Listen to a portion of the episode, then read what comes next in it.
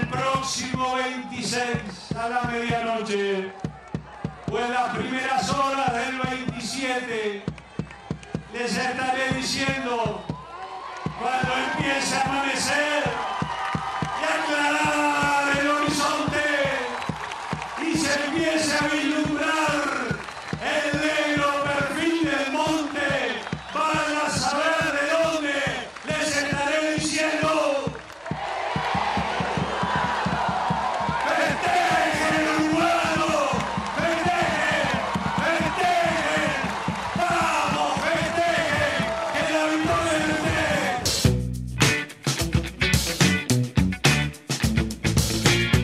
Carolina de Lisa y estás escuchando Sustancia, un podcast para sobreponerse al ruido y entender lo que importa. Hoy voy a hablarte sobre cómo fue para los periodistas del Observador contar a Tabaré Vázquez. Hay figuras que generan nervios. Claro, es cierto. Se supone que los periodistas nos preparamos para hacer preguntas, para hacerlas bien, con seguridad, para enfrentarnos a todo tipo de personas, anónimas y de la vida pública, desconocidas y personajes mega famosos. Pero la realidad es que algunas veces es más difícil que otras.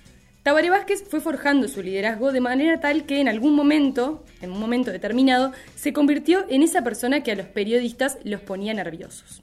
En la época en que Jorge Valle era presidente, había quienes se incomodaban porque sabían que el Colorado los iba a poner a prueba, repreguntando de dónde había salido la información, si estaba seguro de lo que estaba diciendo, tanteando qué tanto sabía el periodista que lo cuestionaba. El tema con Vázquez no iba por ahí. No es que pusiera a prueba a los periodistas en ese sentido. El tema era otro. Cuando te paras adelante de la persona que llevó al Frente Amplio al poder por primera vez, al primer presidente de izquierda de Uruguay, al que logró repetir su mandato, al oncólogo que encarnó esperanza para los enfermos y al líder de un barrio obrero que lo idealiza como un prócer, no hay vuelta. Su figura provoca nervios. A equivocarte, a no estar a la altura, a quedar en falso. Y si no, pregúntenle a Paula Escorza. El presidente estaba, eh, había ido, creo que era a San Luis. Yo estaba por últimas noticias, hacía poco que trabajaba. Obviamente lo había ido a seguir y con, todo lo que eso significaba, ¿no? Participar en la cobertura del presidente, todo. Yo iba con, con la libreta muy copada, este, siguiendo todo. Entonces el loco venía caminando lleno de gente alrededor, pero no, no tanta gente como para no poder caminar, había huecos. Y entonces yo iba unos cuantos pasos adelante, como anotando todo lo que le decía la gente, mirando para todos lados, miraba, escuchaba lo, más o menos lo que le decían, seguía caminando y muy concentrada en mi trabajo, ¿no? Y mi idea era acercarme a él en algún momento para hacerle alguna pregunta, sacarle alguna declaración, para hacer una nota, ¿no? Entonces en un momento estoy anotando así, este, copada en la libreta y siento una voz que me dice, ¿qué estás escribiendo? Y me doy vuelta y era él que me, que me estaba hablando a mí al lado, ¿no? Y quedé tan en shock con su presencia que lo único que pude decirle fue, ¿todo bien, presidente? Y bueno, y me dijo, ay, viste qué linda gente. No le pude hacer preguntas, quedé petrificada. En El Observador hubo varios periodistas que a lo largo de los 29 años que tiene el diario fueron contando la historia de Tabaré Vázquez. El lunes publicamos las notas que quisieron destacar los que lo siguieron de cerca. El vínculo de Vázquez con los periodistas no fue siempre igual. Así como su carrera política tuvo diferentes etapas. No era lo mismo cuando recién entraba en política o cuando inauguraba el gobierno frente amplista que estos últimos meses. El primero en cubrirlo para el Observador fue Mauricio Almada, el periodista que estuvo en el primer equipo de política del diario. Y de esa época se queda con una anécdota. Un viaje en montacargas hasta el piso 20 del Victoria Plaza. Yo empecé a seguir de cerca a Vázquez desde que asumió como intendente en 1990, en ese momento para otro diario. Cuando se estaba armando el staff del Observador en 1992, en la sección política, a mí me llaman para cubrir Intendencia de Montevideo, Intendencia y Junta Departamental. Me acuerdo que el editor de política, Alfonso Leza, me dijo, seguilo por todos lados, a Vázquez. Aquella intendencia era una especie de laboratorio donde el frente experimentaba por primera vez lo que era gobernar. No era gobernar el país, era Montevideo, pero era el departamento más poblado. Y se seguía con mucha atención lo que hacía ese intendente, que en aquel momento era un hombre todavía rodeado de, cierto misterio. Nunca fue fácil seguir a Vázquez. Yo en 1992 tenía el teléfono del presidente, pero no el del intendente, que era a quien tenía que seguir. Entonces tenía que ir todos los días a la intendencia, esperarlo en el subte, donde iba el auto que lo iba a buscar.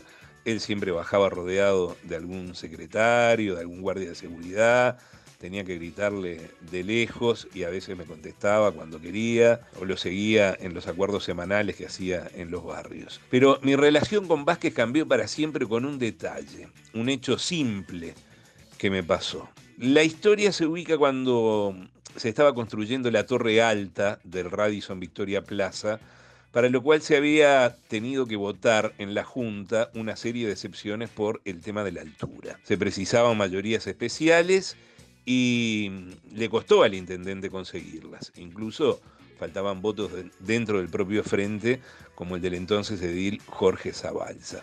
La cuestión es que un día el hotel invita a Vázquez a visitar la obra y allá fui yo. Llegué puntualmente, al mismo tiempo que el intendente. Allí lo recibieron y lo invitaron a subir a lo que yo pensaba que era un ascensor. Pero no, era un montacargas chico. Y además subía y subía, no paraba. Adentro íbamos Vázquez, estaba Roberto Baucero, periodista de Últimas Noticias, Saibal Regules, me acuerdo, del diario El País, y yo por El Observador. Y mi problema era el vértigo. Los otros iban de lo más tranquilos, pero yo eh, empecé a sentirme mal, mal, mal, ya cuando íbamos por el tercer piso, todo lo que me faltaba. Y Vázquez se dio cuenta y me empezó a hablar y me dijo respire hondo, porque nunca nos tuteamos, respire hondo, y me puso una mano en el hombro. Vázquez era un hombre de estatura media, pero tenía unas manos grandes, grandes y pesadas. Así lo sentí yo aquella tarde en que me sacó de aquel estado muy cercano al pánico con una gran calidad. Recuerdo poco de, lo que hablamos. Sé que me preguntó de qué cuadro era hincha, que apenas le pude responder que era de River Plate, y ahí me nombró algunos jugadores de progreso que habían jugado en River, en fin, me fue distrayendo mientras llegábamos al piso 20, donde permanecía aferrado a una viga sin mirar para abajo. Pero después de ese día mi relación con el personaje cambió, más allá de que él siempre manejó sus tiempos, que elegía cuándo hablar o cuándo mostrarse o cuándo borrarse, y eso nunca le hace fácil las cosas a un periodista que está abocado a seguir. Después, en 2005, Vázquez llegó al Frente Amplio a la presidencia. En esos primeros cinco años de gobierno de izquierda, el vínculo del presidente con los periodistas había sido más cercano. Fue Pablo Solari quien cubrió para el observador buena parte de ese gobierno, y lo que más resalta eran los viajes con el presidente. Aquella cobertura periodística del primer gobierno de Vázquez, siempre lo que más destaco y lo que más me, satisfacción me daba eran los viajes al exterior. El presidente de Tabaré Vázquez lo que lograba también era tener mucha cercanía con, con los periodistas. Era muy cálido el trato, muy amable. Eh, siempre se hacía un, tiempo para conversar de manera informal con los periodistas, a veces mano a mano, a veces en grupo. Lo bueno que sabía que, que en los viajes Vázquez hablaba, eso era seguro. Sabíamos cuándo iba a hablar, cuándo no iba a hablar. Y estaba eso de que de repente, después de una jornada de actividad extensa, uno llegaba al hotel. En mi caso, trataba de llegar antes y esperarlo en la puerta del hotel. Y ahí, cuando él volvía de la actividad, generalmente o siempre hablaba. Y lo que destaco es eso, el, tiempo que se dedicaba también a hablar con nosotros, a hablar conmigo o con otros periodistas, en un trato muy, muy cálido. Recuerdo sobre todo el viaje a, La Habana, a Cuba, que fue también el, eh, como histórico, porque fue el primer viaje a Cuba de un presidente de izquierda, de Uruguay. Tengo muchas, muchos recuerdos, pero el, principal es que cuando él llega a la, plaza, a la Plaza de la Revolución, antes de saludar incluso a, Raúl Castro o a otras autoridades, se desvía del, camino que estaba haciendo y se acerca para saludarme. También me, me nombra por mi nombre y apellido y me acuerdo que me dijo gracias por venir. me acuerdo de eso porque, claro, él agradecía que fuéramos a, cubrir sus, giras. Y después, bueno, lo mismo pasaba en las recorridas en el interior, los consejos de ministros en el interior, pero ahí la diferencia era que él estaba mucho más rodeado de gente, la gente quería acercarse a saludarlo, se daba tiempo él para saludar a la gente. Entonces ahí el trato, si bien era, era muy cordial, muy, muy respetuoso, pero no había chances de quedarse a hablar largo y tendido. A veces sí, en algún consejo de ministros cuando por supuesto sabíamos el hotel donde se estaba hospedando, si íbamos de mañana, yo al menos varias veces lo hice, ir de mañana bien temprano. Y a veces teníamos oportunidad también de charlar con él mientras desayunaba, incluso me acuerdo una, una vez coincidimos en el hotel y estábamos desayunando uno al lado del otro y, alguna conversación se podía mantener. Recuerdo eso, básicamente, la, cercanía que tenía con el periodista, el tiempo que le dedicaba a charlar a veces, nos conocía por nombre y apellido. Y bueno, y aquella anécdota de, del viaje a Cuba que fue desde lo periodístico en aquel momento fue lo más importante para mí. Después hubo una pausa, unos años en que Vázquez no estaba en el día a día mediático pero en 2014 arrancó la campaña. Gonzalo Charquero cubrió sus giras por el interior, lo siguió a todos lados y recuerda el momento en que en Cardal un hombre pasado de copas lo interrumpió. En mi caso me tocó seguir a Tabaré Vázquez durante la campaña electoral del año 2014 y en el primer año de su segundo gobierno, hasta mediados de 2016. Vázquez venía por ese entonces de un periodo de inactividad, por así decirlo, al menos se había alejado de la primera plana de la actividad política pública, pero el comentario de que sería candidato estaba ahí latente y era cada vez más frecuente a medida que avanzaba el 2013 porque el Frente Amplio tenía su Congreso. Hasta que una noche un grupo de dirigentes de todos los sectores fue a su casa de Prado y ahí se anunció en público lo que ya a esa altura parecía cantado. Enseguida él empezó con una gira por el interior, después hizo varias más. Si mal no recuerdo, fueron unas cinco giras en total que hizo durante esa campaña. Y bueno, lo que recuerdo de aquellas giras son varias historias, recorridas, pero también lo recuerdo sobre todo como, como un dirigente muy metódico, tipo pausado, que daba la sensación de estar calculando todo. También de vez en cuando le agarraban sus calenturas que podían venir por alguien que lo parara a decirle algo, por una pregunta, aunque del mismo modo tenía una habilidad para salir del paso, como cuando algún parroquiano de turno con unas copas de más se podía poner medio pesado. Me acuerdo que una vez eran tipo las 5 de la tarde en Cardal y un hombre lo interrumpía y lo interrumpía y lo interrumpía. Y bueno, ahí Vázquez lo mira y le dice que se quede tranquilo, que desde su punto de vista médico problemas de salud no iba a tener, porque si viene la boxida, el alcohol lo cura todo.